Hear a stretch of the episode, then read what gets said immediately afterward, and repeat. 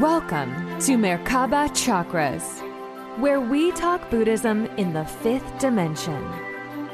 A Buddha is someone who's awake within the matrix and co creating with divinity as a soul having a human experience. Each enlightened episode is dedicated to help you level up the energy field of your Merkaba. You can manifest the parallel reality that fits the best version of you. This podcast is for entertainment purposes and does not necessarily reflect the views of the host or replace any medical or legal advice. Now, let's welcome your host, author Vaughn Galt, and her guest.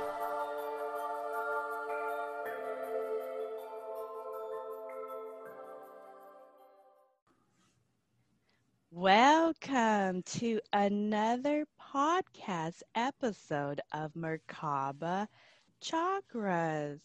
Today, we dive into the fascinating world of hypnosis with introspective hypnosis instructor and author Antonio Sangio.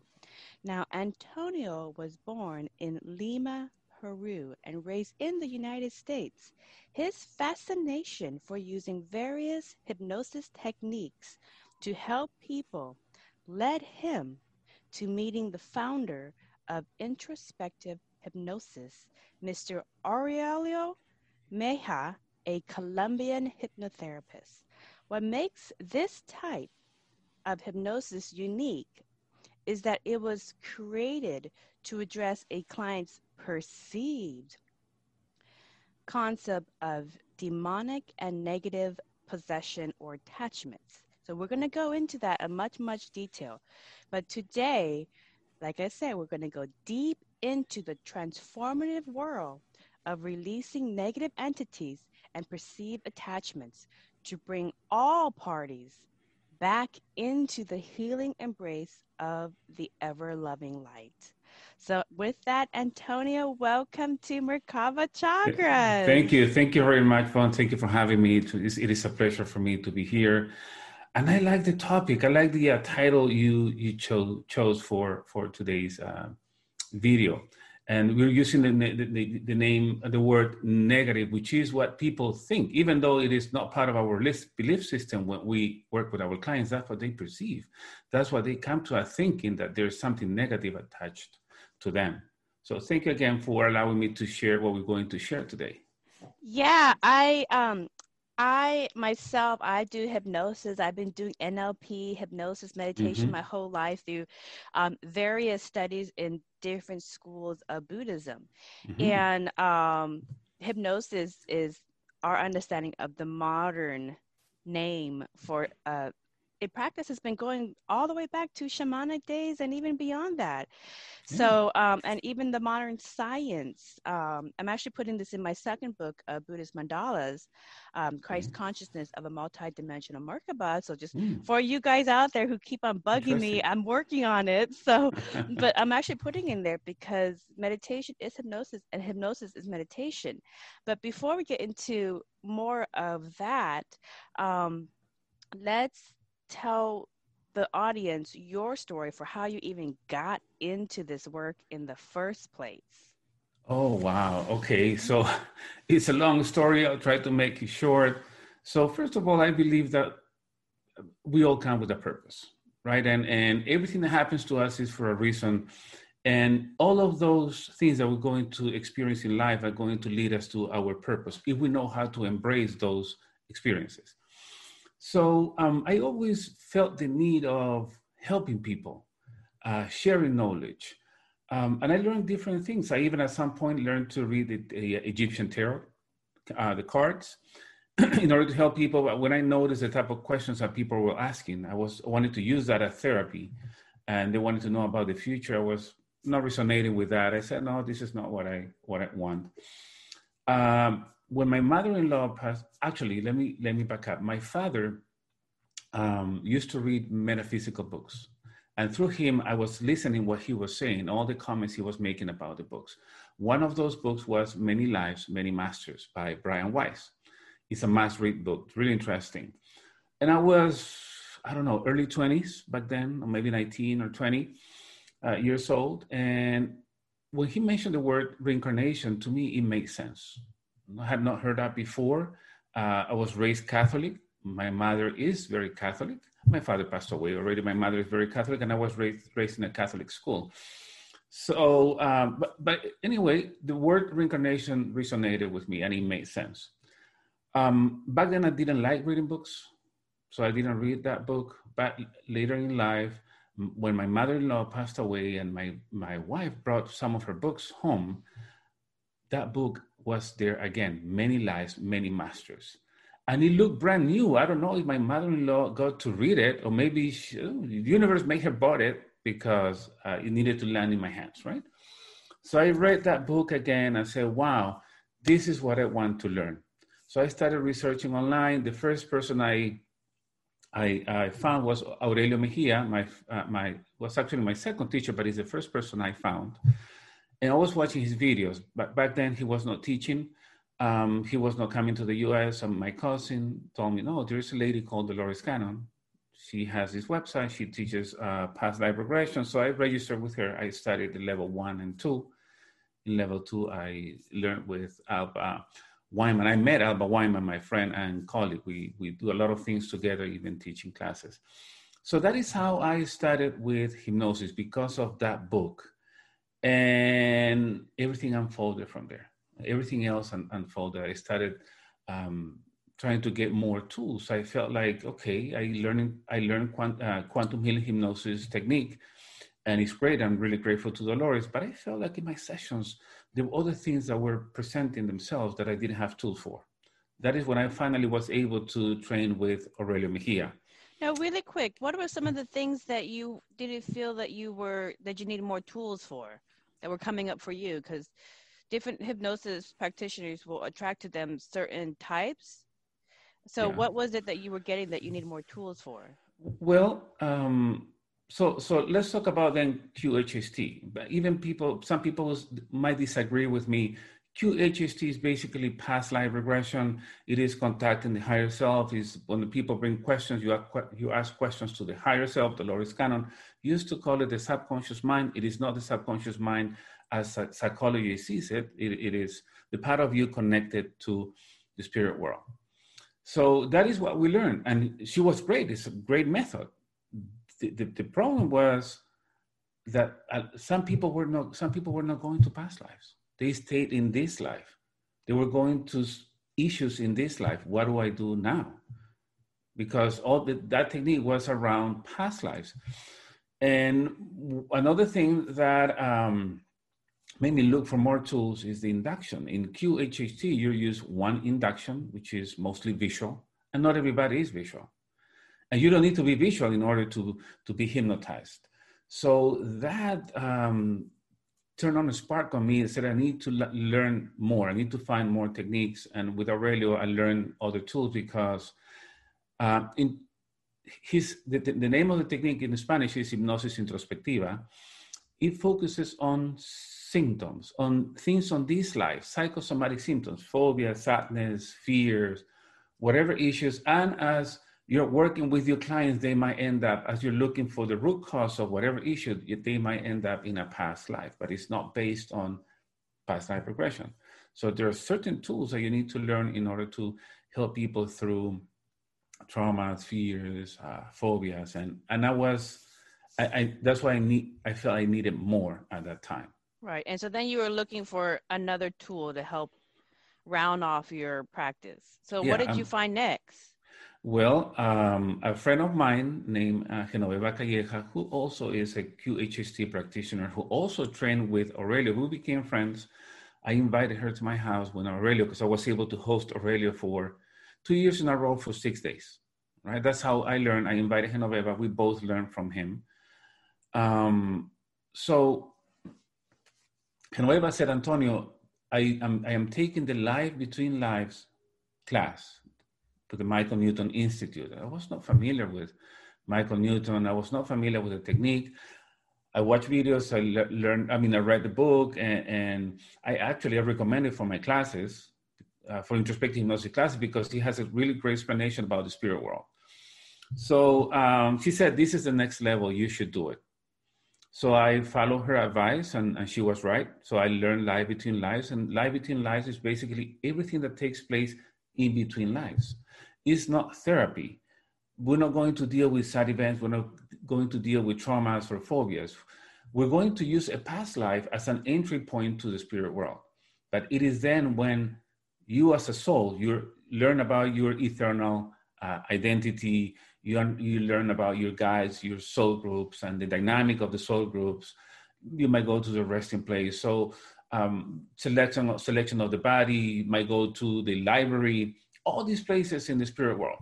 So I I got that knowledge, and I said, okay, I'm okay. I got it right. So I had back then I had three techniques, and I felt like I had enough to manage or to facilitate sessions. If anybody went to a past life, the knowledge of QHC. If anybody needed things with fear, phobia, sadness, issues from this life, in, hypnosis introspectiva, or what I call it now, introspective hypnosis, I even, I, because I made changes to it and added more things. And then if somebody goes after their body dies in a past life and they go to spirit world, then I have the knowledge of LBL in order mm-hmm. to navigate that session. And I thought it was going to stop, going to stop there until a, fr- a colleague who is a psychologist in Mexico said, you know what, Antonio, there's this guy named uh, Jose Luis Cabouli. He teaches, uh, he practices a, a, technique called TVP. In Spanish, it's Terapia de Vidas Pasadas, which is past life therapy, it's a translation. And he's going to do a workshop here in Mexico. Why don't you, why don't we go there? And I said, okay. I went there and I was amazed on what I saw because he was not using inductions uh, and people were going into a trance and they were having profound experiences and they, he was um, he was helping them release those traumas because he he his technique is based on soul entrapment soul fragmentation understanding that the soul doesn't doesn't understand time that everything is happening now that part of our energy is trapped in experiences in what we call past lives even though everything is happening now and that's what we feel the symptom now so his point of view is that um, we need to make we need to help our clients make conscious what is unconscious to them because they already have the symptom. Mm-hmm. If you mm-hmm. already have the symptom, you don't need to travel in time and space. There's no regression. You already have it. Whatever you think is the past, you have it with you. We just need to help our clients make that available. So I learned that technique from him. And oh my God. So now I have a, a lot of tools. And then I have as I said, I can I have the tools to manage this the, the uh, map of the soul, past life, present life, in between lives, and soul entrapment and fragmentation. Yeah, yeah. Um, I, I I recognize the the concept behind soul entrapment fragmentation. I think you said by Dr. Um, Jose Luis Cabouli. Mm-hmm. Um, you know, in that he's he's he's saying that we already experience the symptoms now, regardless of which point in past, present time, whatever, different lifetimes, yes. future, yes. etc. We are all of our souls, all of our experiences are connected and happening at the same time. So are experiencing yes. that. That's very right. fifth dimension. That's a very fifth dimensional way it's of quantum seeing. Time. Yeah, it's quantum time. It's a very higher higher dimensional awareness. Mm-hmm. But um, I, I want to ask a little bit more about that. But all of this brought you to your book that you recently published, which is My Soul's Purpose. So, yes. um, in doing all this work, what is the purpose of your soul?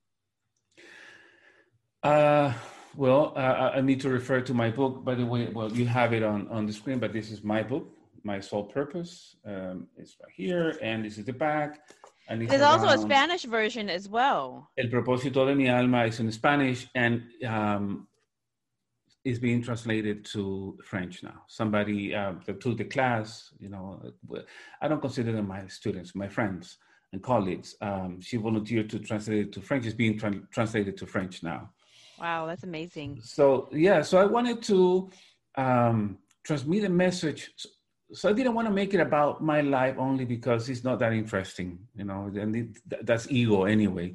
So I said, okay, let me share a little bit of my path um, and how I got to hypnosis. At the same time, I'm sharing concepts of spirituality. I am sharing cases to back up the information and the concepts I'm providing. Um, what else? Um, basically, I want to motivate people that is in, in this path or whatever path, or people that are in the victim role to snap out of that victim role because it's not going to take you anywhere. I, I tell in my book my experience with, uh, with my father and through my father and how I was able to close the cycle with him uh, by the time he passed away recently in, this year, um, in, in, June this year. So it's kind of a retrospection, understanding that, that, now that I understand my purpose is number one, sharing the knowledge, uh, share people to help incarnated and disincarnated souls because we're also helping lost souls. People call them negative energies. They are not negative energy, energies, they are lost souls and they need help. We are part of the team that is work because they don't see the light. That's the thing. They don't see the light. So their guides and, light beings, they cannot help because they don't see the light. So we're doing it from here, from down here, from the third dimension. We help them see the light and once they see the light, you have the other part of the team working on the spirit world that take over and keep helping them. So to me, that's my purpose helping uh, souls, helping incarnated souls, my clients, and her, her, uh, helping uh, disembodied souls, uh, attachments, or some spirits that manifest during the sessions. That is what I consider my, my purpose. Right, right. So you don't really just stop at the physical body of your client, you also talk to and try to help the soul that is non-physical right be- that because, may be hanging around like somebody's yeah. um, deceased loved one that just hasn't gone cross crossed over and is kind of hanging around for some reason yeah so th- think about it we are we are a spirit having a human experience right mm-hmm. so this body is temporary but the soul never dies for the soul life is only one with experiences in different bodies. Mm-hmm. So this soul remembers whatever happened in previous bodies, the traumas, uh, the soul entrapment, or whatever, and we bring it to this one. That's what we're feeling the, all this now. So in my sessions, I don't focus on the mind. That is the difference with introspective hypnosis. At least the way I practice it, I focus on the soul because the soul has all the answers, because the soul knows where everything started, you know. Mm-hmm. And the same thing as lost souls. Since they didn't go to the light, they keep the same personality, they keep the same belief system. Some of them might not go thinking that they will be sent to hell, that they're going to be punished because they are still in this physical plane, even though they are they don't have a body. Mm-hmm. Do they know that uh, they're dead? Some of time, sometimes they don't. I'm the sometimes one that has to give the news to them. Oh, and what, it, what happens when when you find they they find out through you through the session that well, they're not alive anymore. What what typically first, happens? First, we're going to argue with you. I'm not. I'm not dead. I'm talking to you. Yes. Oh. I'm sure your soul never dies. You're talking to me. But when was the last time you have a body? Go to that moment, and let's say it's a man. Okay, and you're talking to me through my client who is a woman. You understand that this is a body that doesn't belong to you? And at that time, it's like, so what do I do now? right? So we need to help them depending on the type of death they had. Mm. Sometimes they are not aware. Based on the way they die, they also blame themselves. They, all, they also entrap themselves and not going to the light because they, they don't think they are worthy. Guilty, or because they have enemies and they want to look revenge, or they are still attached to material things or the house or the money, right? for many oh, they want to take care of the wife or they want to wait for the wife to cross over or the husband or they want to take care of the kids. So for many many reasons they decide some of them decide not go to not going to the light. Some of them are not aware that their body died. Some are just really want to cause problems. Um, if you had an issue with them in this life or a previous life that will look for you and cause issues well now question with these um these disembodied spirits that you know these souls that don't have a body anymore. Mm-hmm. Um, when you're talking to them, do they have recall of their previous lives, or they're just recalling the current past, the one that they just you know lived through? Do they Most, get instant recall of everything else? Well, uh, not immediately. Some do, but most of the time they are confused, and most of the time they have some kind of amnesia this is what I was understanding from my sessions because I told, I was asking them questions. So when you had a body, were you a man or a woman? I don't remember. I'm going to count from five to one. I want you to go to the last moment you had a body and tell me what is happening. and they, they start telling me about what is happening, basically their death or agony, it is then that they remember they were a man, they were a woman. I didn't know what was the cause of this, but then I found it in the books of the spirits written by Allan Kardec. If mm-hmm. you search about um, there's there's certain certain things about possession and talks about spirits. It tells you that once the spirit leaves, depending on how they died and their their, their evolution, some of them get confused and they stay in that state for some time. So some of them, this is the ones that attach to clients for, for many reasons, and uh, they manifest themselves when they're in a session. Why? Because the client is in a trance. When a client is in a trance, they are kind of in the body, but at the same time, they have access to a more subtle um, dimension. Right. And they, they get to see and feel more. Right. Now, question for you about these. Um, when you come across these in your hypnosis sessions through the client, I mean, obviously the client has come to you because they feel like there's something wrong with, there feels like they, there's like another entity or there's something wrong or, or something that brings them over to thinking that they have some kind of attachment or some kind of kind okay. of haunting um, energy around them and you you come across these why did they not go to the light when they die did they not see it oh. i mean wh- why is it not consistent okay well so let's see first of all uh, those people that come to me saying i think i have an attachment most of the time they don't have any and why is been, that? They, they have that? been told by a psychic, oh, I've been told by a psychic that I have such and such attachment. Or I've, I've been to this place and I've been told this. And we didn't find anything during the session, yeah. you know, and, and sometimes they get upset. You don't know what you're doing. I was told that. So yeah, I'm, I'm not doing it. You're in a trance and you're, you're supposed to feel it. You're supposed to experience whatever you think you're experiencing. So, um, so do you people, think that people like that who, um, who, for whatever reason, whether they come to their conclusion that they have a quote quote attachment or they heard it through a psychic or whoever, do they kind of like um, it's kind of like those people who think they're going to be in a car accident and so they kind of manifest it. They keep thinking and thinking and then it happens. Well, do they think themselves into thinking that this this is happening and so then? Well, we everything is suggestions, right? Your mind can make you sick. Your mind can heal you. So if if if if I'm telling you if if you come to me and I'm a let's say I'm psychic, and I tell you, wait yes, you have one one spirit here, and this spirit knows you from this this life, and this doing this this to you. As you leave my office, what are you going to feel? You're going to be paranoid. Everything that happens to you, you're going to blame it on the attachment, right?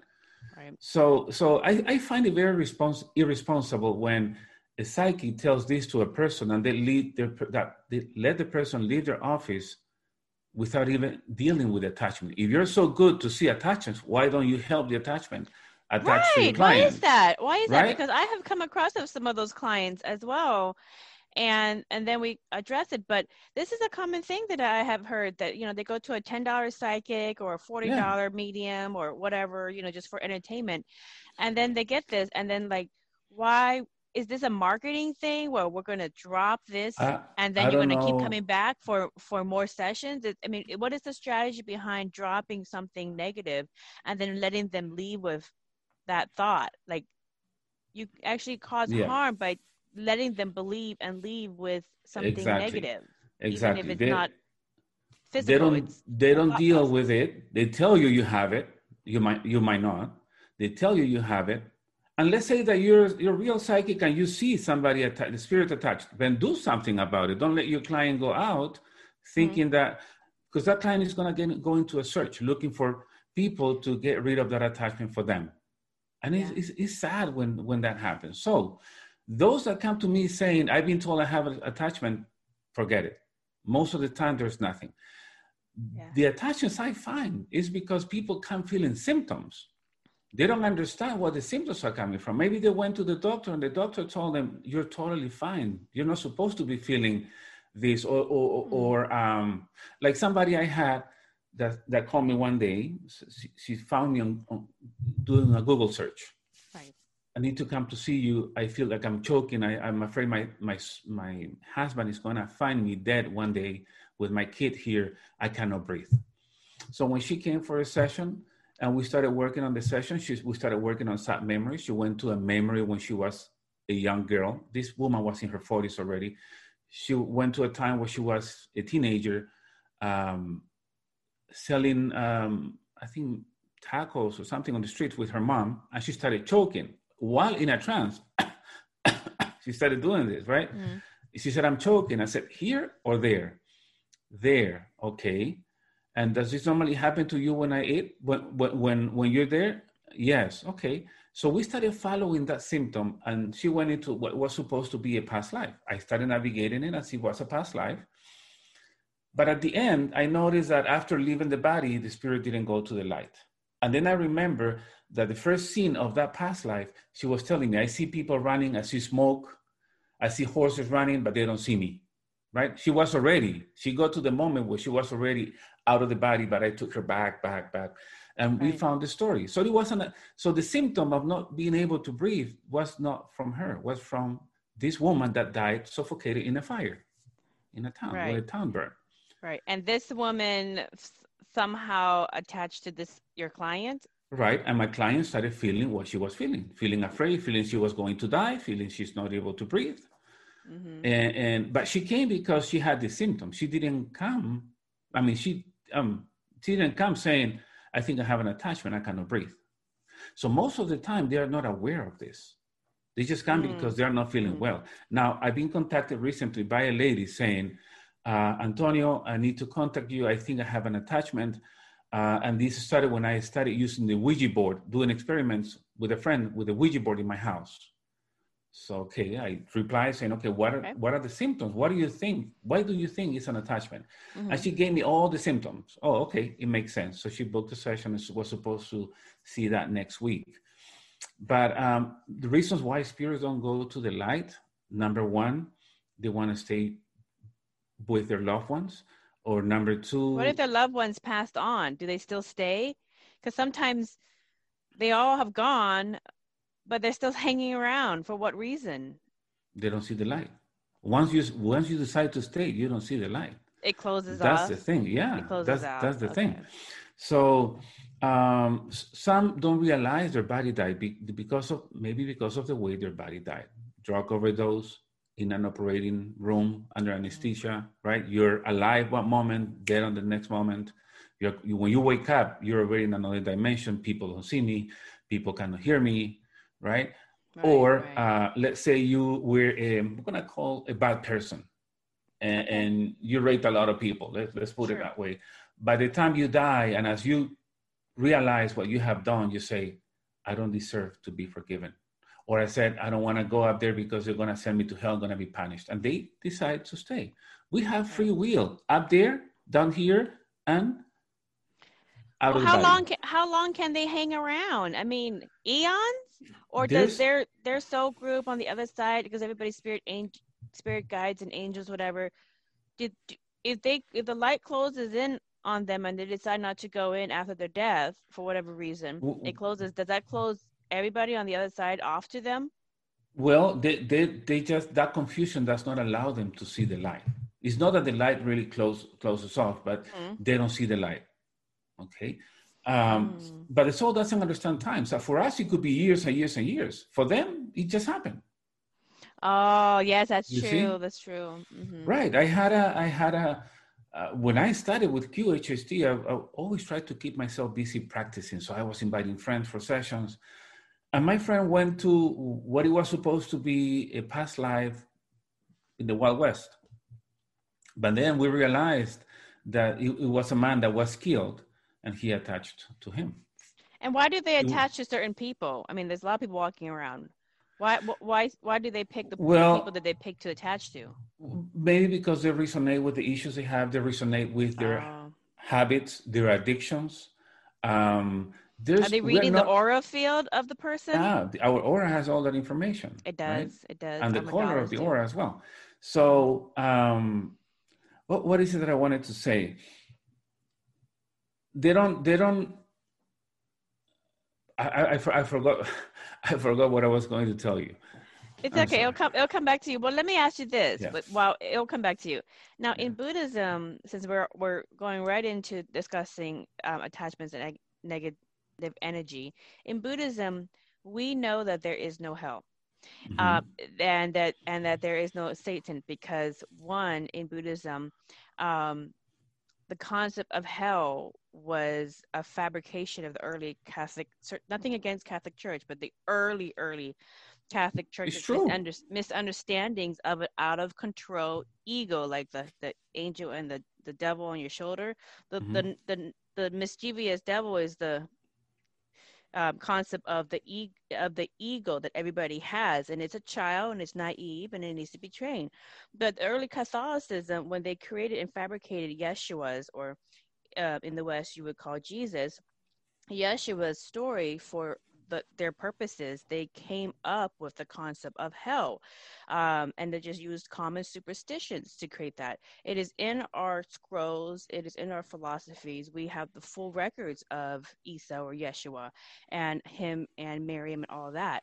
However, the also the concept of Satan is based off of an old Sumerian folklore about a reptile looking humanoid that gave um, okay. Eve information.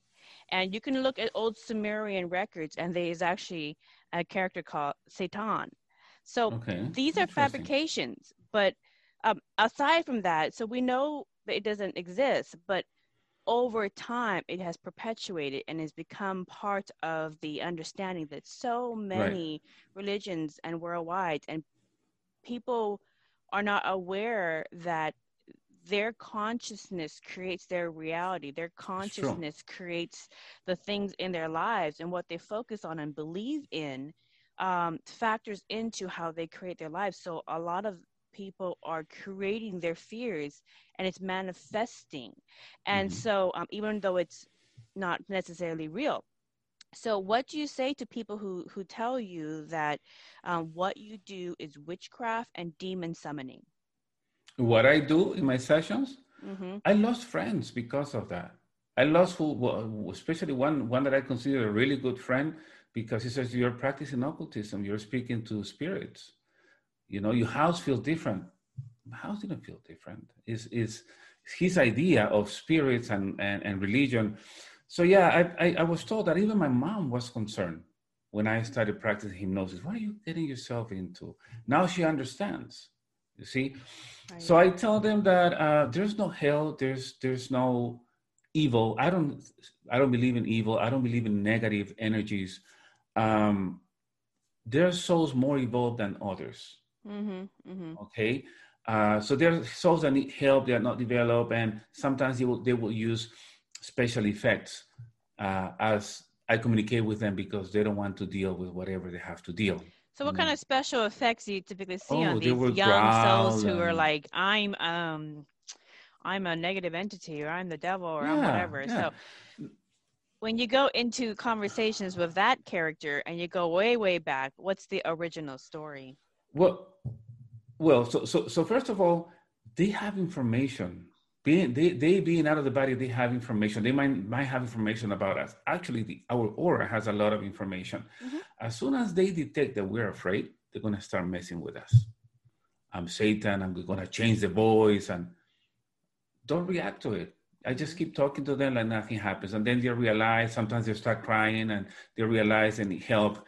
And we take them back to the moment their body died to understand what happened to them you know why is it that in that in that the process of dying in what moment is it that you didn't see the light or you thought about something or you said something or your belief system made you, made you not to see the light or somebody that was coming for you to understand right. maybe you kill somebody and you need to ask for forgiveness maybe you need to be forgiven is it know? like a escape escapism kind of thing that some of these souls um, kind of go into playing the um, the the the demon or whatever character that they want to play? Yeah. Is it kind of like, you, like an escapism?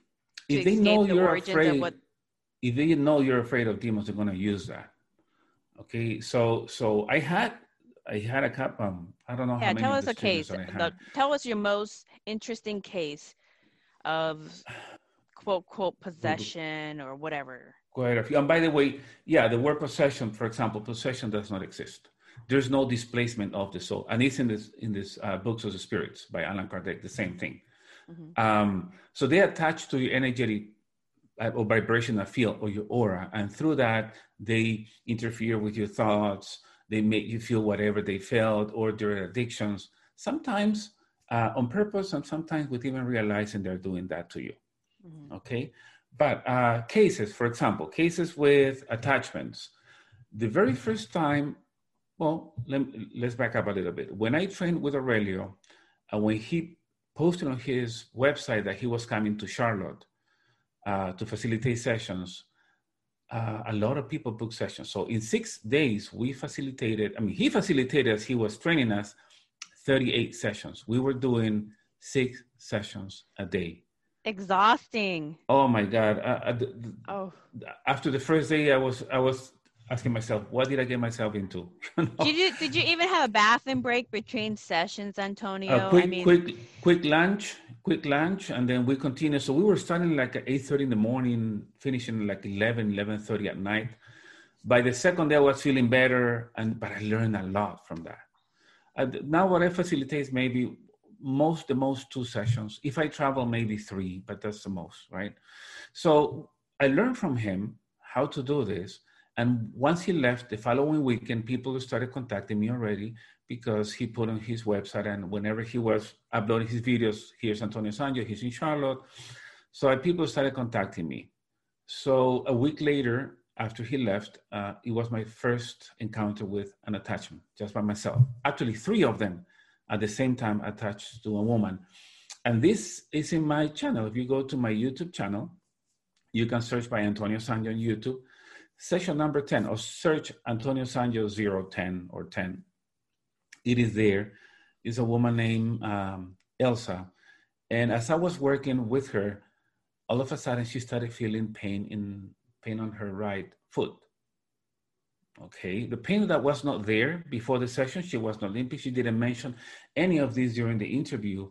That pain manifested itself. Knowing what I knew already by training with Aurelio, I suspected that was an spirit manifesting itself because that's what happens. Sometimes they manifest with pain, pressure, headaches, uh, marks that appear on the body. So you go fishing. Okay, I'm going to take that pain from your foot we're going to take it to your mind. Lend your mind and your lips to this pain so I can communicate with it. Three, two, one. and it's like going fishing. Okay, brother or sister, how long have you been there? How long have you been there?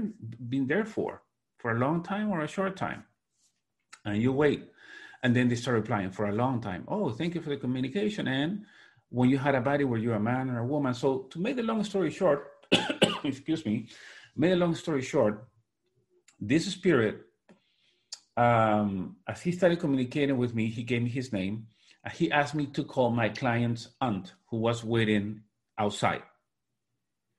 I need to talk to, and you, you see on the video, I need to talk to Blanca. Mm-hmm. Okay, so okay, let me call Blanca. So I open the door, call Blanca. Blanca, can you come here for a moment, please? She came. I explained the situation to her. We have a spirit that wants to communicate with you. Okay, so the spirit started communicating with her. Are you Blanca? Yes, I am. I wanted to meet you, blah, blah, blah. And again, to make a long story short, this spirit was Blanca's husband in a past life. Blanca obviously was not mm-hmm. conscious about this. She's in a different body. And basically he was telling Blanca, I didn't abandon you. I was killed. I didn't abandon you and the kids because the spirit was explaining to me that she thought that maybe in old times, right? That that Blanca in a different body thought that this man, Cesar, had abandoned her and the kids because he never returned. Said, I, I didn't abandon you. I loved you very much. I was killed. Please forgive me. Blanca didn't know didn't understand what was going on. So I said, just just continue, you know, as, as if you understood. Yeah, don't worry, it's okay. I forgive you. And once he communicated that message, he went to the light. Then there was another woman. There was a spirit of a, of a woman that had attached to the client at a wake. when I asked this uh, spirit, which whose wake? She said, my wake. Excuse me. My wake, and I need to take some water if you, if you don't mind. Oh, yeah, go ahead. Okay, one second. Go. When I was asking this woman whose weight was it, she said, my weight. So this woman, my client, when I was very young, she was taken to a wake, this woman's wake, and she attached to her. Okay. When I asked her why is it that you did it, because she was going, uh, she was experiencing through her mother what I experienced with mine. Basically, that was the story. And then the third spirit was a spirit of a man uh, whose name was Raul. And Raul had um, molested or raped this, this my, my client. I'm not saying it this way because it is there on YouTube. I'm grateful to my client that allowed to share that session. Um, had raped, raped her when she was a little girl because my client's mother, Raul's girlfriend, uh, boy, uh, um, girlfriend at that time, asked him to do it. so he wanted to apologize. Okay, so those three were there, and my client didn't want to forgive the spirit. She said no. So I said, okay, I'm going to count from three to one. I want you to go back to a life. Let's see if you guys knew each other before. Three, two, one. He said, yes, his name is Raul. I'm, I am his uh, wife, and I cheated on him. What kind of cheating? I left him for another man. You know, so every victim has been a victimizer before. This is always. Right, right. So in the case of your client who the third um, attachment, soul attachment was they was a man who had attached who had raped her in um, this life. In this they life. had they had switched roles in a previous life. Right, because you, you you switch roles, right? In this Right. in one one life you're gonna be the victim, you're gonna be the victimizer, they're, they're going to switch. But they follow you from life to life. Yeah, our, yeah. Our soul is energy, frequency. We have a signature. It's like a computer. uh huh. How is it that we I can find your phone over the internet because because of the IP address, right? Every device Right. connected to the internet has an IP address. Right. The soul is the same. Right, that's totally true. In Buddhism, everybody has a unique, we call it a unique um, energy signature or a unique frequency or mandala. But um, in the spirit world, can can see that oh, this is so and so, whatever. But the, what was interesting in the in these cases is that um, you know typically when you're doing past life or any or any kind of hypnosis regression, the the soul group is incarnating at the same time. But in these cases, they did not come through Not at the same always. time. Yeah, yeah, yeah, not always. And we don't know if they're part of the same soul group. Maybe it's just a contract to learn a specific lesson. Learn So would do like wait until the, the that person reincarnates again and then go, oh, they're Well, back. what what happened is that Raul got lost. I mean, Raul s- stayed back because this case Raul stayed back because of this remorse that he, he had done this to this when she this to this woman when she was a little girl, and he wanted he wanted forgiveness, right? So in, in order for my client to understand about forgiveness, she went to a past life when she understood she had done something to him. right. So she you to want to forgive herself. forgive now? Right Yeah. Yeah. you know and the case of cesar is the same sense cesar the spirit of cesar followed my client's aunt which is who's blanca to Mhm. deliver a message so he he waited until she reincarnated and he attached to her knees in order to give her a message Interesting. So he was kind of hanging around this Absolutely. plane. yes And absolutely Did he? They, did they know that they're going to reincarnate again, or did they just kind of hang around because of, of their own pity party, and then this just happened Well, well, to the- the- reincarnate again? they are in this they are in this confusion all they know is they're looking for because they, they they don't understand about bodies now right? At that moment they don't understand about bodies. They, they understand about energies. They're looking for the energy of the person who was his wife and that's how she found her. Yeah, Now, but that I after- found what, what I find interesting is that these people, in body, not in body, happen to continue to uh, incarnate or hang around the same area, and then they incarnate back in the same area. I mean, it's not like she all of a sudden incarnate in Asia, What- and then here he's hanging out in South America. what, what happened that is that for the soul there's no time there's no space there's no That's geography true. That's true. everything is here now you know and um, so I, that was that was a challenging session and people can watch it it's, it's there That does sound but i happened to see that woman a month and a half later actually her aunt came back the following week and gave her testimonial which is there as well it's recorded on my youtube channel i saw this woman a month and a half later and they had to tell me it, it was her because i didn't recognize her She was different, completely different. Her life changed, you know, and it was because this she didn't have these uh, attached spirits interfering with her life. Right, right. Now, um, yeah. See, that's that's that's amazing work. I mean, I I have no worries. That's, that's amazing, amazing work. And the thing is, is Thank that you. what I find uh, the type of people that go into this work, oftentimes what I find when people go into this type of work, um, in whatever hypnosis modality or any kind of modality gets them into working into into like uh, soul work, is mm-hmm. that um, they may come into it because of curiosity, but then they start getting these challenging um, cases, and that pretty much ends it for them. They're like, uh, uh I true. just came across my first. I don't know. This one scares me. I'm done. It, it, it is true. It is true. So, and I was I had a, a, a live streaming with Alba Weinman uh, today, and we were talking exactly about that. A lot of people register for this class, not only my class. Let's say QHHT, and they register because of the books, because of what they heard about Dolores Cannon, and they're curious, and maybe they have the intention to do it, mm-hmm. but they realize in the way that this there's a lot of there's a commitment, there's a lot of work, there's a lot of practice, there's a learning curve. It takes time, and you a lot of us, and that's the, when I started, I was still working a full time job. Right. And I was doing my sessions after hours, my classes on the weekends, on vacation weeks. So um, they start finding all these difficult cases where they either get scared, they get discouraged, or this is not for me, this is too much work. Some people are focusing so only on the money, which I don't recommend. If you're going to do this type of, of hypnosis, don't focus on the money because it's not going to work. So they're worrying about making the money, they're worrying about getting the income, so it's not worth it. The amount of effort I'm putting here, I'm just having just a couple of sessions a month. So a lot of people quit in the way this is mm. not for everybody. And I was told that by spirits. I was told not everybody's born to do this. What did the spirits say about this the the the this type of work and the you know the people that do it? What is it is there like a blueprint for um this type of work? Um so it's not for the faint of heart, I'll tell you that. no, you need to you, you really need to be committed to this. You need to feel like you want to be at service of other souls, right? Incarnated mm-hmm. souls and disincarnated souls.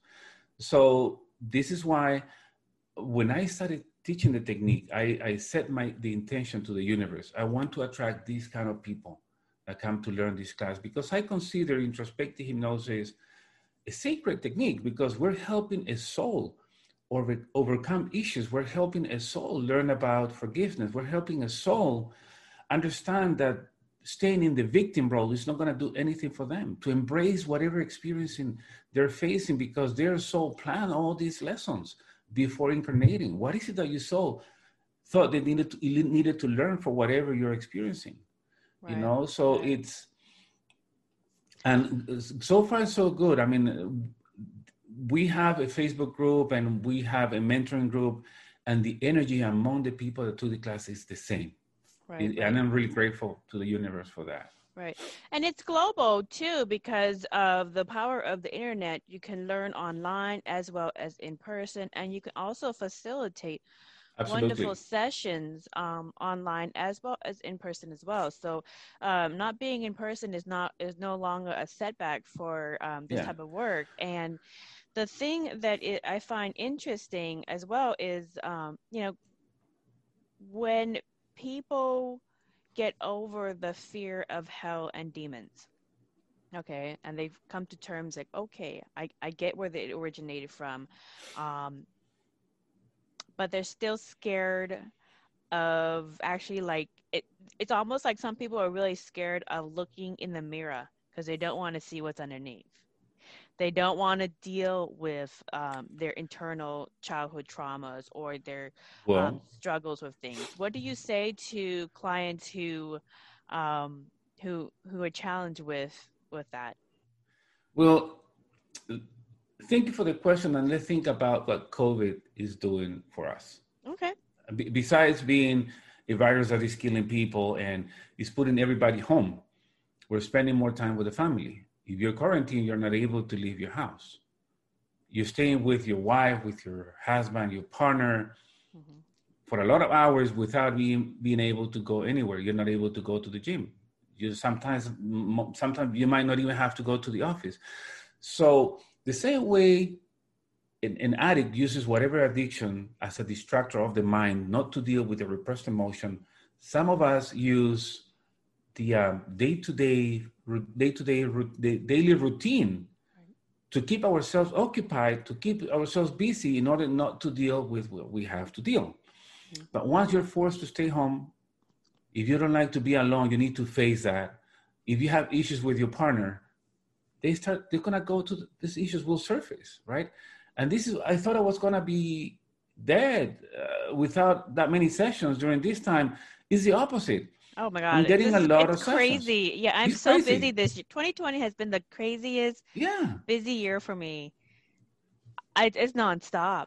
Right. Nonstop. So, so, so I tell people, I tell people, if you have a trauma or you have this issue, part of you is trapped in that experience. if you have, if you had this issue when you were five years old, part of you is still five years old and is trapped in this experience. In that part Even of, if, in that space, in space. In, in that, that space. space, yeah. But it's, it's happening now. It's five years, is is the past, if you think of linear time, but in quantum time, it's happening now. There's a part of you that is five years old that is right. reliving this experience over and over and over. And this right. is why whenever you face a similar situation, you're triggered. So you can close your eyes, you can pretend this is not happening, you can postpone this, but it will still be there. Right. Wouldn't you like to, to go? Mm-hmm. Yes, wouldn't you like to go and free this part of you that might be scared, that doesn't understand what is happening, that is still five years old, that doesn't have this knowledge that you have now? Wouldn't you like to do that? So I, I would talk to them that way, you see, to go and rescue that child.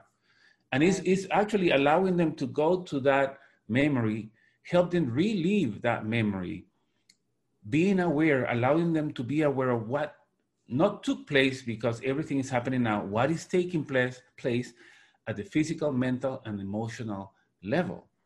Right what is it right. that the body is feeling? So so they need to experience this in order to release it. If there's some something that needs someone that you need to be for that you need to forgive we're going to show our clients how to forgive because when you don't forgive number one you become a victim. When you become a victim you're giving your energy to someone else true true and, and you're keeping energy here that is going to turn into a physical symptom later that is so true. It happens. I, I see this over and over again. And you know what? I wanted to, um, for some people who are like, who may be thinking in linear, linear concepts. Okay. Like, like I, I explain this in other interviews and I explain it over and over and over again because people still really stuck in the third dimensional thinking of mm-hmm. linear. Okay.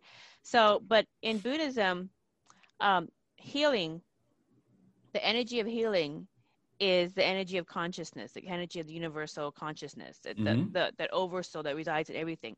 That's the entry point for healing. So healing in the in the that unity consciousness, everything is unified, all things exist at the same mm-hmm. time. Mm-hmm. Um, that is a fifth dimensional awareness where you see everything exactly happening at the same time. Mm-hmm. So, in any kind of healing modality in Buddhism, and uh, we don't put, you know, boxes on any any other forms that come out as well. It's we just all call it basically healing, energy mm-hmm. energy healing. Mm-hmm. Um, that happens in the space where you connect connect to consciousness at the same time. So mm-hmm. what what these different practitioners are doing, just for people who are not co- familiar with the concept of quantum time and energy mm-hmm. healing, is that all they're doing is facilitating the space for the client to get into that fifth dimensional awareness of everything mm-hmm. existing now and connecting to source to facilitate their own healing. Mm-hmm. And because we are all energy, these are just their avatars that we are. Mm-hmm. Um, and all the different modalities will continue to find this over and over again um, because these avatars change lifetime to lifetime, whether it's in earth or another dimension or another right. universe or right. whatever the experience that you might decide to incarnate into um, these will change but your energy is this the same and it's so when same. you're and and your aura field is the same and so all the different traumas and all the different things that we put ourselves through through, they stick in our aura field, and they were we carry this- we carry them from body to body. Right. And they found this in acupuncture research too. When they do acupuncture, is that we carry it in our chakra points, we carry it in our meridian, our human energy field.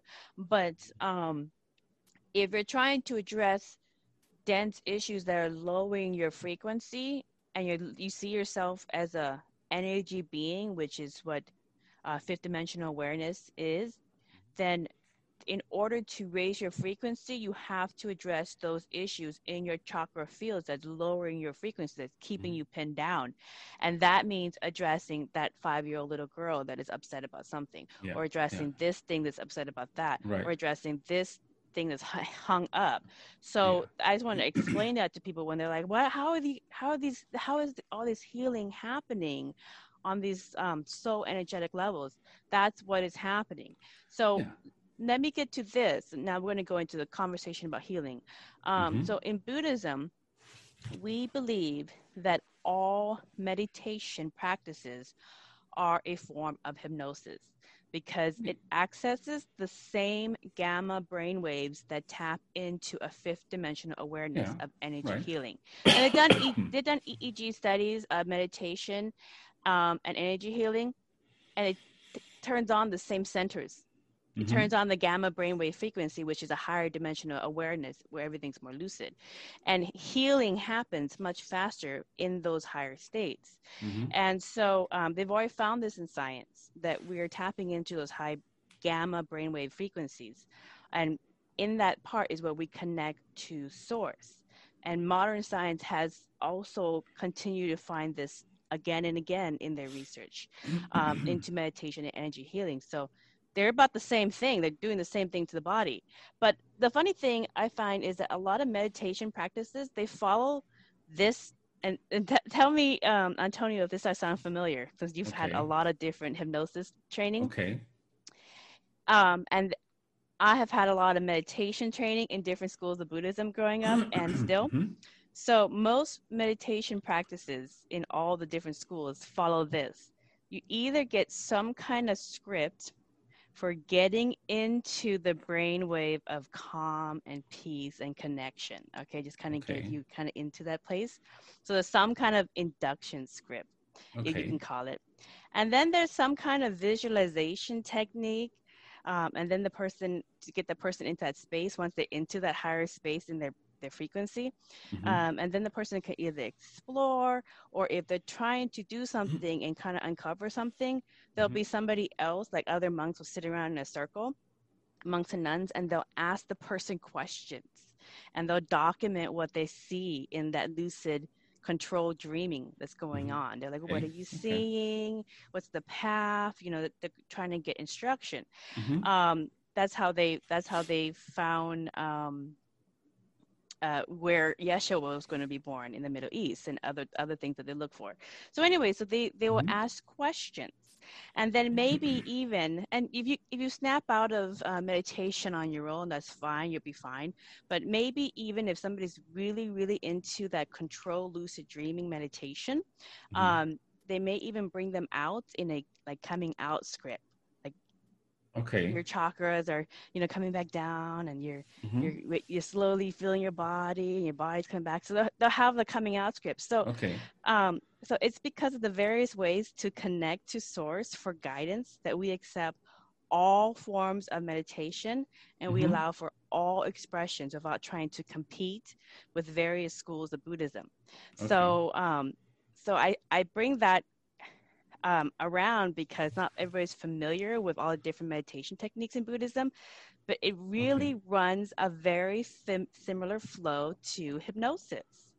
Yes, because you enter in an altered state of consciousness or expanded state of awareness, if you want to call it that way. Yeah, yeah. Now you started off, like you said, you started off as a Life Between Lives hypnotherapist with the Newton Institute. Oh, I know. I started with, with QHHT, Quantum QHHT, Hypnosis okay. Technique, Dolores Cannon. right. Then and Aurelio Mejia, Introspective Hypnosis. Mm-hmm. Then LBL and TVP. yeah.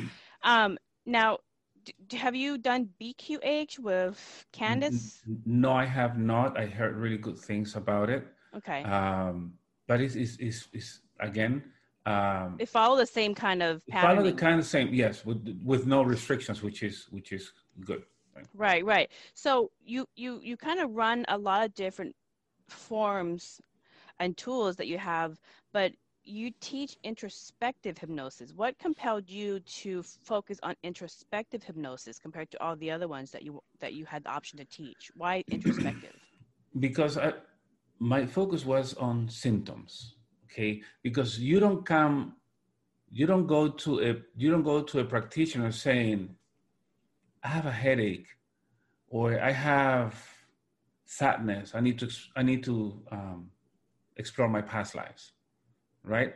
The truth is that you need you have sadness, and and this kind of sadness that doesn't have an ex- explanation. I don't know why I'm sad. I'm totally okay. I feel sad, or I, I have this neck pain. My doctor says everything is okay. They don't tell you, so I need to experience a past life. Um, I like introspective hypnosis because we start focusing on the now. What is affecting you now? What are the symptoms? And this is the same approach of uh, TVP, Cabouli's technique, past life therapy, we focus we focus on the now and we follow we work around and ask questions around the symptoms which is the threat that is going to take you to the root cause of the issue and it could be anywhere it could be past life could be the time in the womb can be during childhood uh, while you were being born or even after you died in a past life right there are different ways in which this can affect you but i liked it very much because um, again, it focuses on the now. I was able to have flexibility on there's even though introspective hypnosis has a structure, it is not a formula. Um, you might know the structure, your client doesn't. So you need to you need to adapt to the session, and that's what I liked about it. What is what else is it that I liked about introspective hypnosis? Um, different inductions. Even though I learned two or three from Aurelio, and I learned one from Dolores Cannon, I noticed that not, I mean, as I was learning, that not everybody goes in a trance in the same way. You have some people that are, that are visual, some people are not visual. If you use a visual induction, somebody that is not visual is not going to do anything, it's going to frustrate them. So um, I'm able to apply different inductions, or if I want to, I can use no inductions at all. Because as you said, as you as long as you close your eyes and you you put yourself in this state of meditation and you start asking questions, little by little, you, your client starts disengaging, disconnecting, going into this expanded state of, state of awareness. That's true. Um, are, are, you familiar with Marisa Peers? She's a hypnotherapist no. and counselor. No, no. so no, she doesn't use a she doesn't use a script, and she teaches um, her form of um, yes. hip, hypnosis as well. I'm against very, scripts. Yeah. yeah. what's that? I, I am against scripts. I don't use scripts. Yeah, yeah. I explained yeah. to you why, but yeah, yeah, I am totally against scripts. Why? Um, why would you? Uh, why? Why not use scripts? I mean, I mean, script or no script, you're gonna get you're gonna get results. But for some people, they like scripts. Some well, people don't like scripts. Some people just kind of go into. Well, very simple, right? So, for example, I'm going to get my notebook here, right? So you're my client. I'm going to put you into a trance, and I'm and I'm I'm doing this. I'm breathing right? I'm breathing Hold on. Blank page. I'm doing this and I am reading. Number one, I am going to sound robotic. Maybe I, I know the script by heart, okay? Mm. I'm going to sound robotic. Your client is going to notice that you're reading. And your client might be thinking, because I had clients saying that that came from all, other modalities, other practitioners they visited I pay this much money for a session. Could, look, could you believe this guy was reading to me? Said, no, no, no. Um, they were trained that way to do it that way, right? Mm-hmm. So you're doing this. Number one, you sound robotic. Number two, your clients can get offended. Number three, and the most important one, I am doing this. I am reading this way. I'm not paying attention to what is happening to you as I am saying my induction. As I am doing an induction, I need to monitor your body to see what you're going through you might be you might have tears already and you might start getting marks or involuntary movements. I need to understand what is happening to you. But if i'm paying attention to my script and not to you that is a big mistake. Number that's three already. Number four um, I, an induction has a life on its on its own the way i see mm-hmm. it. The way i see it it has a life on its own. So i can use whatever you do as a deepener as I am putting you in a trance. Let's say I'm, I'm saying the induction to you, and as I'm saying the induction to you, you start doing this with your eyes. Right. Blinking, blinking, blinking, right? People do that. For some reason, the body reacts that way. And I can say yeah, that's very good because the more you blink, the more you relax. And the more you relax, the deeper you go. I am using whatever is happening. So as I'm, another example, I'm saying induction, and there is a I, I, don't know, firefighter truck going by, by. Mm-hmm. Wow, wow, wow. And, right. and as you hear that fire truck going away, your conscious mind goes with it and you mm. relax even more. So I'm using whatever is happening, mm-hmm. right, to help you go deeper into a trance. But if I'm just doing this, I cannot deviate from this. I'm not paying attention to what you're saying. You might be already in the experience. People go into a past life in the middle of an induction. Are you going to finish your script in order to address what your client is experiencing? No, you stop and they jump jump in and Just start working in. with your yeah. client. Yeah. So you need the flexibility. I, I, people that take introspective hypnosis class, I say to them, you will need to read this a few times to get familiar. You don't need to memorize, memorize, memorize it completely. Memorize the steps and make it your own mm-hmm. and put your own words. I never say the same words twice. Right, right. I now know the do, steps. Right. Now you do have an online course actually coming up pretty soon.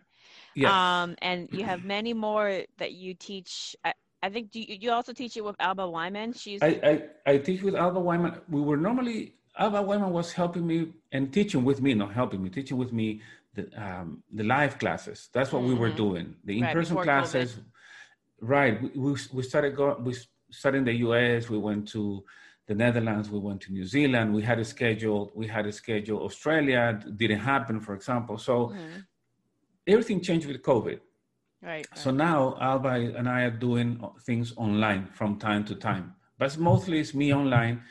And so I have a class schedule on the 16th of this 16th. month. Yeah, yeah. But if you go to my, if people go to my website, uh, I listed everything for the year, more or less. Mm-hmm, mm-hmm. Um, there's there is a class coming in the Netherlands in October, oh, and okay. yeah, that's almost that's almost. I only have two spots available on that one because is now that in, is that is that that's in person class in the Netherlands? In person class in the Netherlands. In-person class yes. Oh, yes. okay, okay. So I really hope that happens for you because that means I could go on my I could go on my cruise. oh, okay. Well, th- this class was supposed to take place last year. We moved it for this year because of right. COVID. I gave right. I gave the ones that registered the chance to do it online. They said no, we want to do the in-person class. We want right. the experience. The Samaya, which is a monastery that was turned into a convention center, is beautiful. Ooh, so yeah, so I said, okay, so if you want to wait that, let me give you a four-day online class at no cost and then we go next year to the Netherlands. I will do the in-person class. That's so beautiful. that that I love that. Yeah, it's taking place in October, and it's another one that is going to take place in December in the Netherlands as well. We, right. we, we it's not listed yet, but it's coming. It's coming, uh, guys. This, again, this work is wonderful work. It's not for the faint of hearts, but it is wonderful work. And you know, if you if you if you are interested in it, go to the site. What what can people expect to learn from you know because most people who get into this space like I, I know more than a couple modalities and i just basically facilitate whatever modality the client is in for so like if the client just wants buddhism i'll give just buddhism mm-hmm. Okay most of my clients are asians and most of them want that anyways but okay. they want some kind of perspective um, quantum perspective from um, my tradition but if they come for mm-hmm. another thing I'll, I'll, facilitate that etc so but a lot of the people who are attracted to this have different tools that they use so what right. can they expect to learn with you in this this class either online uh, or in person i start with the basics i start i, I start with um, the story of hypnosis, a little bit to understand the tools we're going to use. I explain the structure of introspective hypnosis, the five, the six steps as I envisioned it, because when I learned from Aurelio, he was not teaching classes; I was shadowing. So okay, he didn't you uh, actually uh, formalized it. You yes. actually.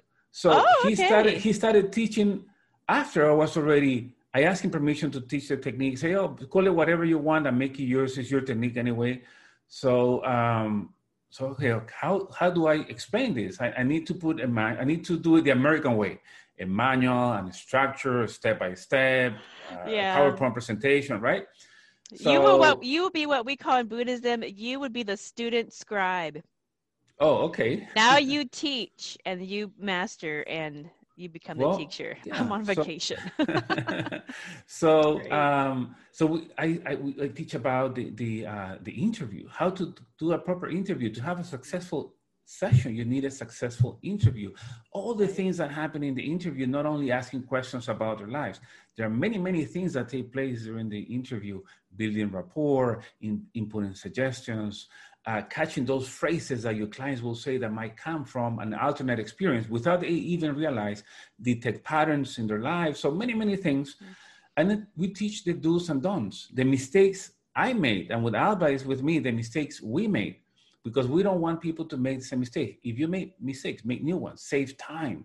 Mm-hmm. So that is the added value, the do's and don'ts. Don't do this, this didn't work gonna uh, I show you about the technology. You're gonna use this type of camera. This is how you do it on Zoom. This is the type of induction that most mostly used on Zoom.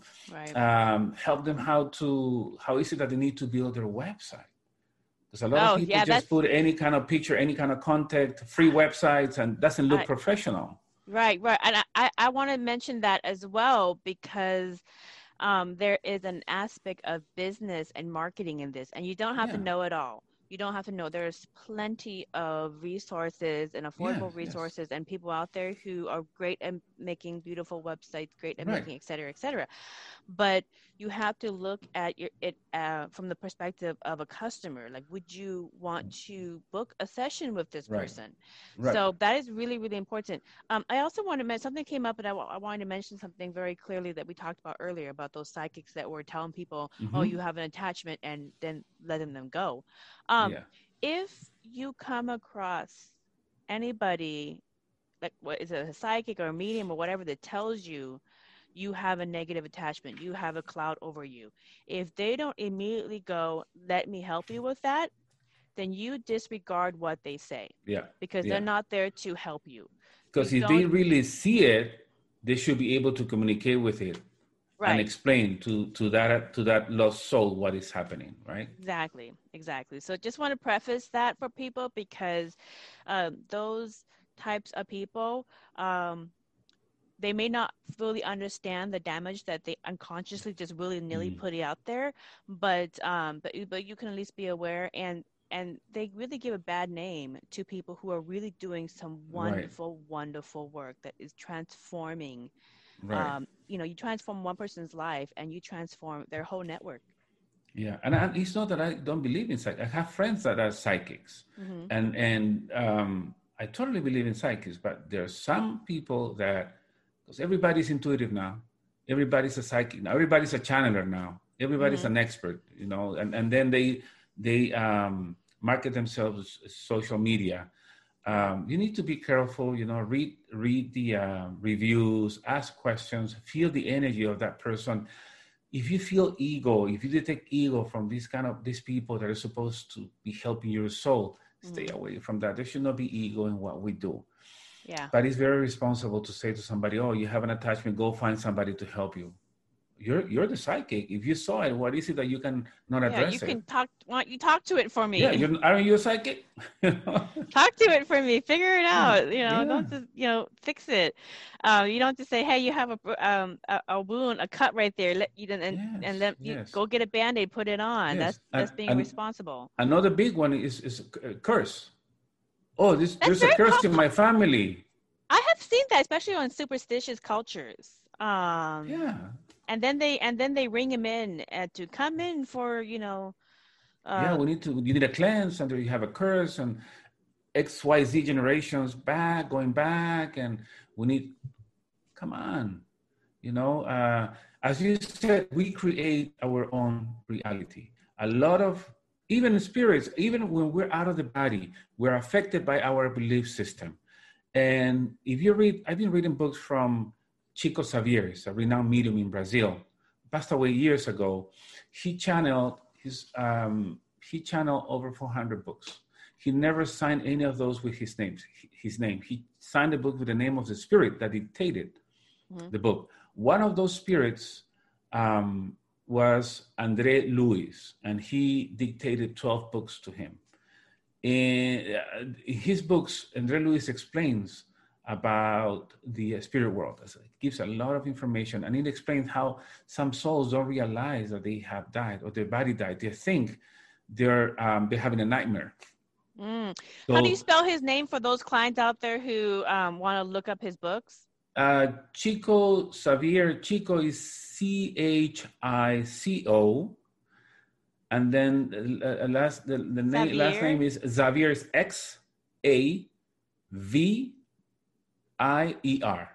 Okay, Chico Xavier. Right. Or and, Xavier. Um, yeah. If you guys will look that up. And the, the book, actually, one of them, there's there's a movie that there's a movie made based on the first book dictated by the spirit of Andre Luiz. It is called Nosso Lar, which means our home in Portuguese. Uh, but in, in you can find it on Amazon Prime, I think. It's, mm. it's hmm. called Astral City. It's a, beautiful movie made on based on that book, and it, it, explains the process of the soul as it leaves the body. And actually, it's his process as he left was leaving the body. Uh, very interesting. Very very interesting. Yeah, you know, um, I have so many questions, but I have two two last remaining questions for you. What tips sure. can people do today to address any kind of dense issues that are holding down their their vibration? If they are not able to get a hypnosis session from you or anybody else, what can they start doing okay. today to kind of help address those things? Well, uh, what is it that you're focusing on, right? whatever puts you puts you in, in a low vibration say what are you focusing on you focus on negative things if you're having problems at homes arguments that makes you makes your vibration go down and when you your vibration is down you're lowering your shield that is your protection against souls that might sometimes take advantage and attach to you avoid using anything that would put you in an altered state of consciousness without any control some people call it the sacred plants, the uh, mushrooms, and or people even that do ayahuasca, because you leave the body and you have no control. You need to wait until it wears out in order for the experience to end. In hypnosis, you are in control and you can finish it whenever you want. So um, if you feel down, do th- focus on positive things. visualize yourself surrounded by white light and do positive thing, positive thinking. Uh, exercise, exercise is going to bring your energy up. And it's your belief system. If you believe that you're okay, if you believe that your soul is powerful and you're, you're in control, nothing is going to happen to you. Okay? Right, People right, say, Antonio, don't you get attachments? Uh, it, it is not in, it is not it's not part of my belief system. Do this would these spirits attach to you or attack you? That doesn't happen. Besides, they know I'm there to help you, not to take them away. They know I'm going to help. So it's, it's what you believe, it's your intention. Set your intention. Where is it that you want to be? How is right. it that you want to feel? Right, right. No, I, I, I completely get that. And you know, the thing that the thing that I found also is that, you know, people sometimes don't want to take responsibility for the choices in their life and the things that they have created in their life and how they create it. Um, and so it's easy to quote quote attach to the concept that um, the devil made me do it or oh. a negative entity attached and all of a sudden you know whatever whatever these concepts are and it's a process now i know through my practice i know you know through your practice and there are a lot of cultures out there that um, have the tradition or the belief that like I said earlier, there is no hell, there is no Satan. And some people will challenge that because they want so bad to be a place of punishment for bad, bad people. and that uh, the concept. Or they want that, to blame somebody for what is happening right. to them. And the, the concept of all there is is the light, and even the most horrible, bad person um, is healed and is counseled and is going through the life review and is worked on because mm-hmm. no soul is going to be garbaged okay right. so and some people are really challenged with such a loving um, system or concept of a system that even somebody like hitler would go to heaven. They really mm-hmm. really do not want to accept that. What do you say to people who challenge you on these things that you're saying that you're finding through your practice and that's revolutionizing people's lives? That that this is a school named called planet earth and that we come here to learn. We're students and we come to this planet to experience something that we cannot experience in spirit form emotions fear sadness phobias all that stuff we come here we can learn in suffering i mean we can learn in love which is beautiful but we can also learn in suffering. If, if I tell my clients, if you remember the most difficult moments of your life, when you had saddest moments, isn't that when you learn the most? So suffering is an amplifier for learning. Now, people that do not want to take responsibility of what is happening to them because they want to blame the boss, they want to blame the because of my parents, I'm this way, because of my husband, because of my wife, they don't want to take responsibility. You are taking the victim role and if you don't take responsibility of that, the universe will take will, will present the same lesson disguised as something else, and you're going to repeat that pattern in your life. See, see it's gonna, gonna come over and over and over. So, yeah, it, and forgiveness. Uh, you, you, you, you talked about Hitler, right? Hitler can go to heaven. People say, You're crazy. How can you say that? Everything is about learning. What happened after the Holocaust? didn't this create an awareness in the whole world saying this is wrong this is not supposed to happen we are all the same we cannot discriminate somebody for the religion yeah yeah so I've, I've had i've had those clients i've had those clients who who went through lives where they were in the holocaust and then they went through other lives i had one too yeah yeah where they um and they know why they chose to die in the holocaust uh, or they yeah. know why they were the perpetrator of um, you know of the, yeah. the bad deeds uh, and so when you see it on a more holistic view that it's almost it, um, it almost sounds callous to be like well now you're giving a a free pass to anybody to do anything that they want no there's no free pass they're going to learn no their lesson pass. and we know through hypnosis that when you do negative deeds to people, oh, you'll get it back in your life review and you'll get it back the and, next time yeah, you reincarnate that, and in that's some karma. way, shape, or form. That's karma, but karma is not punishment. Nobody's mm. punishing mm. you. It's the law of balance. Okay, you yes. did this, you made somebody feel this. Okay, it's to turn you feel it to feel it now. Actually, I have a case about that in my in my book, and I have the, the case of the little boy that was in a gas gas chamber. Yeah. Uh, that died in a gas chamber in the Holocaust. I have those two cases in, in my book. Everything is learning. It's, it's difficult. Yeah. Some and it's sometimes I question myself, why is it that we have to suffer so much in the name of spiritual evolution? But I am who I am because of what I experienced as I was growing up.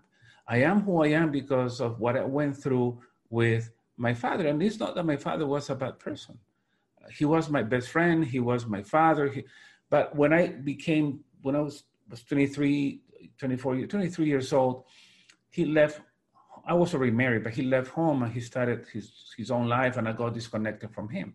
Right. That took me on a journey, you know. So, yeah. yeah, at that moment, I was feeling like a victim. At that moment, I was saying he's a bad person, but now he's he's gone, and I say to him, "Thank you," because of the things that the role that you decided to play in my life. This is who I am now, and this is what I am doing. You see? Right. So life lessons, learning lessons, they're not always easy and they're not always easy to digest. And that's right. the that's the struggle that a lot of people really, really have issue with the concept of reincarnation. And right. when they go through and they see um, how their lives are developed and pre-planned and all that kind of stuff, and how they um, set. Like I've I've had sessions where I have the the father who molested, beat, and almost killed their their kid end up going to the other side, um, getting healed, getting counseling, um, and going through that whole process in the spirit world, and then deciding to be the um, guardian angel for that same person mm. as a way to um, pay back and, and try to make amends as yeah. by being their guardian angel, by watching them, um, by protecting that um, that person from getting into that car accident or from getting hurt in that um, in that incident in the alley. All these all these weird kind of inc- inc- inc- yeah.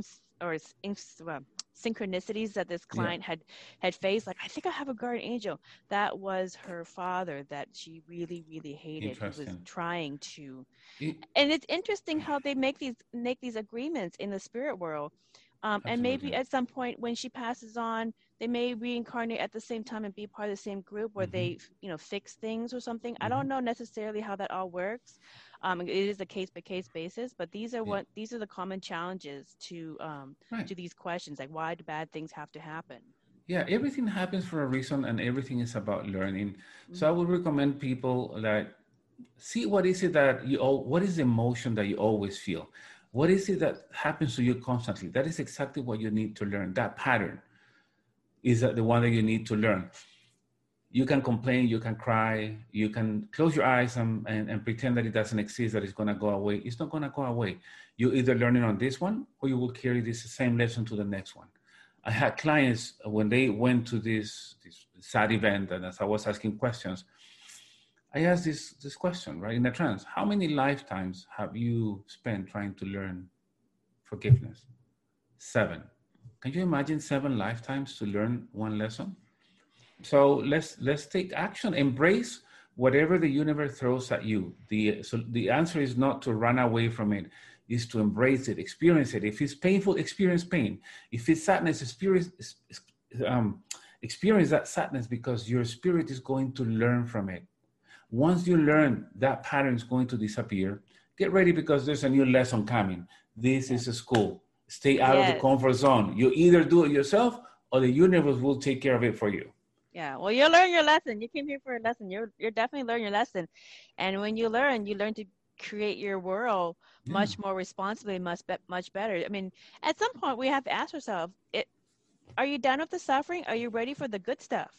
Yeah you know and in order to learn how to create the good stuff you have to at least have some basics so right. these life lessons are kind of helping you get the basics you know right. antonio um i can go on and on but i you know th- i love this stuff but thank you awesome. so much for thank you um, yeah for contributing to the expanding hypnosis profession your book is really, really needed at this time to help Thank people you. worldwide address their phobias and superstitions about negativity and how it manifests in their lives. Mm-hmm. Um, and so, for more information about Antonio Sangio's offerings, go ahead and go to his website. It's Antonio, A N T O N I O, Sangio, S A N G I O dot com.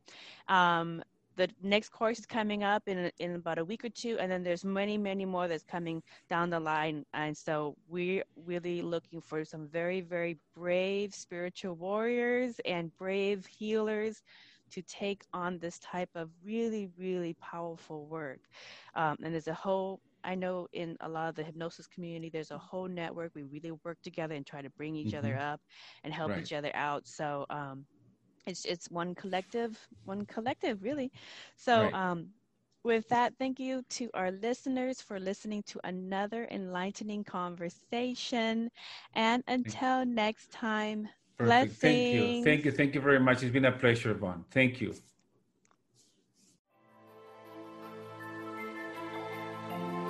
We hope you enjoyed this episode of Merkaba Chakras, where we talk Buddhism in the fifth dimension. For more information about today's guest, please go to the show description. For more information about Vaughn's metaphysical work, please go to merkabachakras.com. The views expressed today are for entertainment purposes and do not necessarily reflect the views of the host or replace any medical or legal advice. Don't forget to subscribe for more interviews about the fifth dimension. Until we meet again, blessings.